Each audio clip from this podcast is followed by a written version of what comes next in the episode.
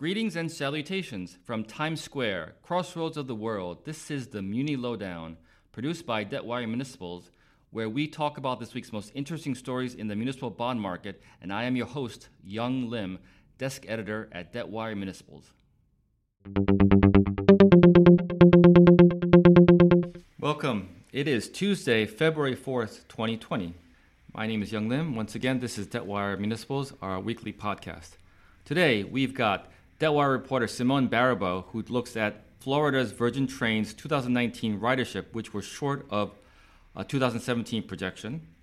Debtwire's Chuck Stanley discusses the New York Transportation Authority's plans on bringing 8 billion in debt in fiscal year 20, and Chuck also talks about the U.S. Congressional Budget Office and their report on transportation and water infrastructure public-private partnerships, better known as P3s. So welcome everybody, and Chuck, let's start with you. You'll be talking about the uh, New York MTA, their plans to issue about 8 billion in debt in 2020, and the authority embarks on a 51 billion dollar 5-year capital plan. So Chuck, you wrote that story about the MTA. They plan to be pretty active in the debt market this year. How much borrowing does this authority plan to take on? Thanks, Yong. Uh, a couple of weeks ago now, MTA management said it expects the authority to bring roughly $8.2 billion worth of debt to market this year. That's about 10% more than in 2019. And a significant portion of that is likely to come in the form of bonds. That should generate significant interest from the muni market if overall supply continues to be constrained this year. And how is the MTA going to use the proceeds? Well, the majority of the debt is expected to go towards refinancing of existing obligations. So, despite the increase in overall borrowing, the MTA plans on taking on about $2 billion in new debt obligations which is actually down from $5.4 billion in 2019. A lot of the remaining borrowing will be used to redeem outstanding bond anticipation notes. These are shorter term notes that are issued periodically by the MTA in anticipation of upcoming spending to make sure that the authority has the cash it needs to pay down contracts for capital projects. Usually, the authority will then sell a larger tranche of long term debt in the form of bonds in order to buy out multiple issues of the notes. And you said bond anticipation notes, which are better known as bands. All right. So uh, let us tell me um, a, a, little bit more about how this borrowing fits into the MTA's overall financial situation. Sure. The MTA now has about $41 billion in outstanding bond debt, and it's on the verge of entering into a five year, $51 billion capital improvement plan that was approved last year. This includes the extension of the Second Avenue subway line, a long overdue signal modernization that is hoped to improve service across New York City's subway system, and a number of other capital improvements. So we can expect the authority to continue to be very active in debt markets in the coming years. A lot of that borrowing is going to be backed by revenue from a congestion tolling program set to go into place for much of Manhattan next year. The MTA is also hoping to reduce its costs through a major reorganization plan. And of course, it's going to be paying down some of its outstanding debt as it matures. So overall, MTA management expects this its outstanding debt to grow by about six billion dollars by 2025.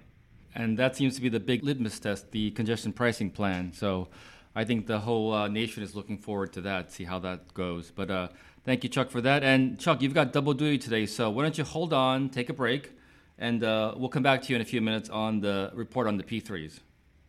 Sounds good. Thanks. All right. Simone, how are you down there? I'm doing very well, thank you. All right, and uh, you're in Miami, and I heard there was a big football game on Sunday. A game? Yeah. you weren't even aware of it. Called the Super Bowl. It was played two days ago in Miami. uh, I um.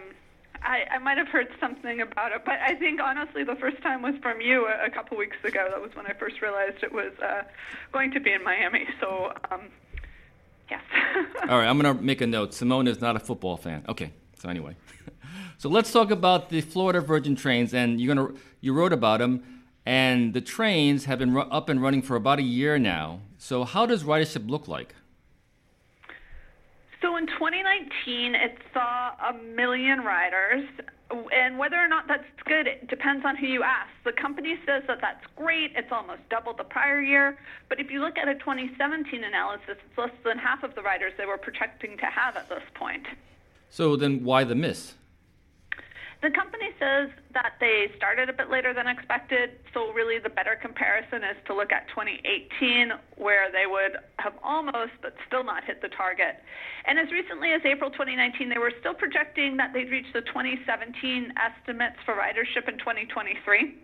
Early ridership figures are notoriously hard to predict, so they're saying they need three or four years to stabilize.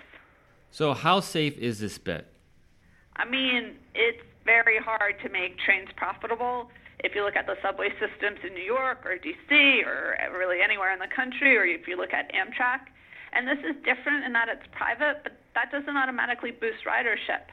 And the other thing is that the train is in South Florida. Right now it runs from Miami to Palm Beach, and soon it'll run to Orlando. But we really have a car culture here. What do you mean by that, like car culture?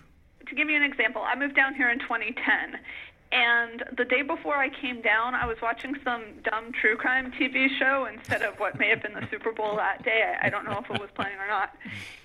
And the police are describing trying to find some guy at his sister's house, and the sister said he went out for a walk. And the detective says something like, We knew she was lying. No one goes for a walk in Miami. Right, and then I came down here from New York City without a car, and I planned on getting one. I, I knew I needed to get one, but I figured I could just use public transportation and taxis for a couple of months, and it went really badly for me. Like I, I needed to get a car right away. The public transportation system, it was slow, it was unreliable, it just didn't work. It's not like being in New York at all which is all by way of saying getting people to move out of their cars and people who can afford $17 tickets on routes between Palm Beach and Miami, largely commuter routes, almost certainly have cars. That may be a challenge. And going to Orlando, say you're going to on a Disney vacation, if you have small kids, what do you do about car seats for getting to and from hotels if you're planning on staying off site? Or if you want to have any flexibility with what you do there are all of these impediments that makes it so that as cool as the rail may be, and I've taken it, the trains are super nice. Riders may want to stick to their cars. Wait, hold on, Simone. I'm going to ask you one last question about your actual experience with it. But you just said you said a lot of things there. You said the tickets were seventeen dollars, and that that doesn't sound cheap. Is there any sense that the price will change? Yeah, according to projections, the short range tickets prices are going to rise to thirty dollars a ticket. Wow. Right, which if people are at all price sensitive, that's another hurdle. And again, the trains are nice. We went on once for the Polar Express, which is a, Christmas event with actors, and I could totally see how it would be easy to sit with your laptop and get work done on your commute when people aren't singing about hot chocolate, which is what was happening then. And commuting here can be rough, even though Fort Lauderdale isn't that far, far from Miami, half an hour with no traffic. You can easily double or triple that even reverse commuting, if there's an accident or if there's rain or if the traffic just decides to go slow, which it sometimes does for no apparent reason. So there's definitely an advantage of having a high speed rail. But whether it's worth the billions it costs to build the train is an open question. So overall, it sounds like you had a, like you said, the seats were nice. Overall, you had a fairly decent experience on the Virgin train. Yeah, you know, I took it last weekend as well. It's really fast. It's really nice. I went with a friend of mine up to Palm Beach mm-hmm. with my two-year-old, but you know, it ended up being not having car seats was a problem when we got there. Oh. We could have driven. I have a car. I thought the restaurant we were planning to go to was closer than it was, and I hadn't taken a car seat, so we couldn't take a Uber or anything. So that was a fun trek with a two-year-old. And I also, when I got to the station, I accidentally parked in a municipal lot that's right next to the train lot and they locked down the stairs and the elevators over the weekend. So when I tried to get back into it, and I didn't realize that the stairs and the elevators would be locked, it was difficult to get back into, and it's not in the nicest part of town. Ooh. And it's really expensive. Mm. Without discounts for the three of us, the round trip would have cost $200 for an hour and 10 minute train ride each way. Wow. I mean, we're the three of us, but that's, you know, that's the price of a plane ticket. Yeah. And the cars are super nice. You get free water bottles. Mm-hmm. When my daughter realized her father wasn't there in the station and started screaming, I want daddy, someone, which was awesome, someone came over and brought her a coloring book, which was really nice. Mm. Um, so, you know, it's, it's a very nice trip it's just expensive and you know there's going to be a subset for people for whom it's practical and a subset for people for whom it's not practical. And the very end of my trip was dropping my friend off at who by the way paid for her tickets at our place and this loops back to the Super Bowl. There were some Super Bowl events going on and so I didn't even end up avoiding the hellish traffic. And I didn't drop my friend, who, as I say, paid for her trip off at her apartment. I dropped her off like half a mile away because uh, we had been circling for a while. So um, this is all by way of saying, you know, you, you still have to. There aren't many stations. You still have to get to the stations. There, it it's amazing in a lot of ways, but it, there are some challenges that it faces. Wow, interesting. Well, you sort of aptly described the title of this podcast, "Crazy Train," which I think it sounds sounds like a little bit. So, all I right. I didn't know that was it. That's awesome. all right. Well, thank you, Simone, for the work on Virgin Train. Thank you uh, for surviving Super Bowl weekend and the train. okay. We'll talk. To, we'll talk to you again. All right, uh, Chuck, you still there? I'm here, Yong. All right, welcome back. Let's end up with your um, story, uh, you talked. You're going to be talking about the Congressional Budget Office and the public-private partnerships. Again, it's a P3. So, tell us a little bit about that report. Sure. So, the nonpartisan Congressional Budget Office produced a report in January looking at the use of public-private partnerships, also called P3s, uh, specifically for transportation and water infrastructure projects. So infrastructure deals where a private company is brought in to manage the execution of the project, often from the design phase all the way through completion.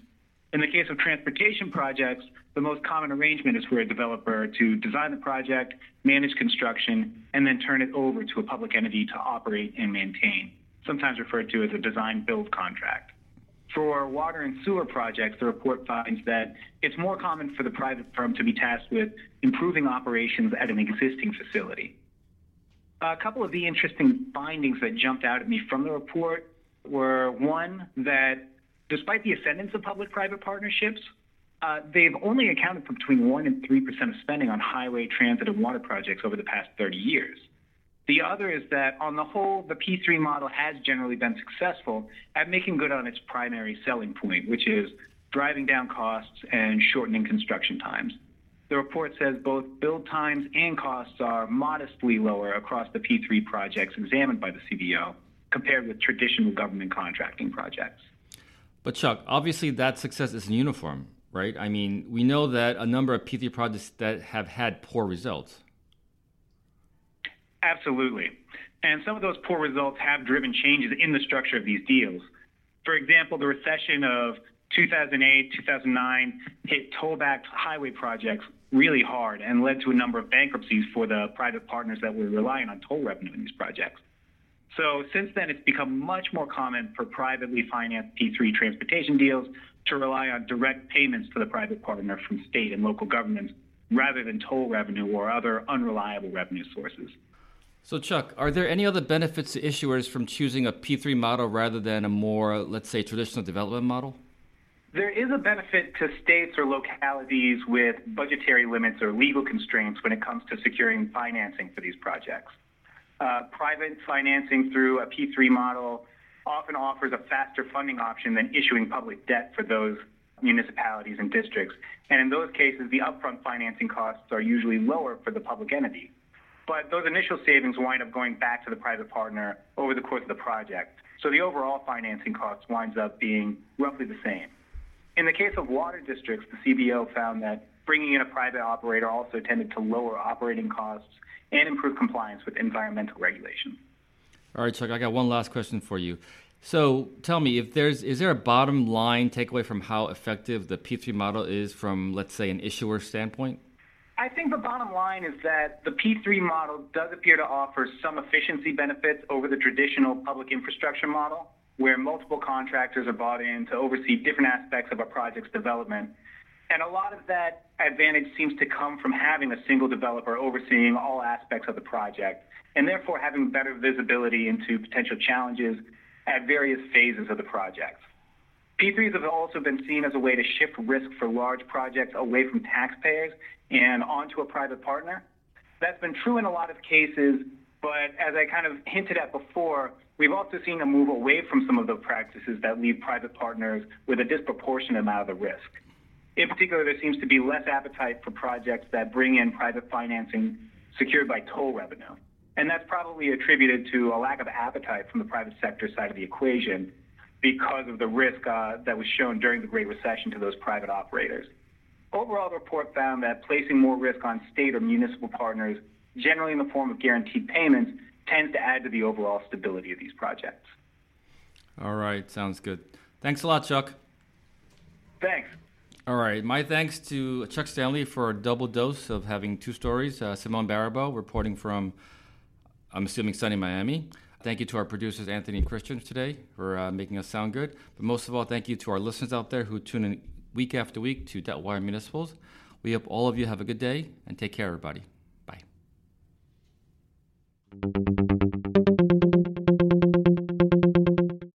Thanks for listening to the Muni Lowdown with me, your host, Yong Lim.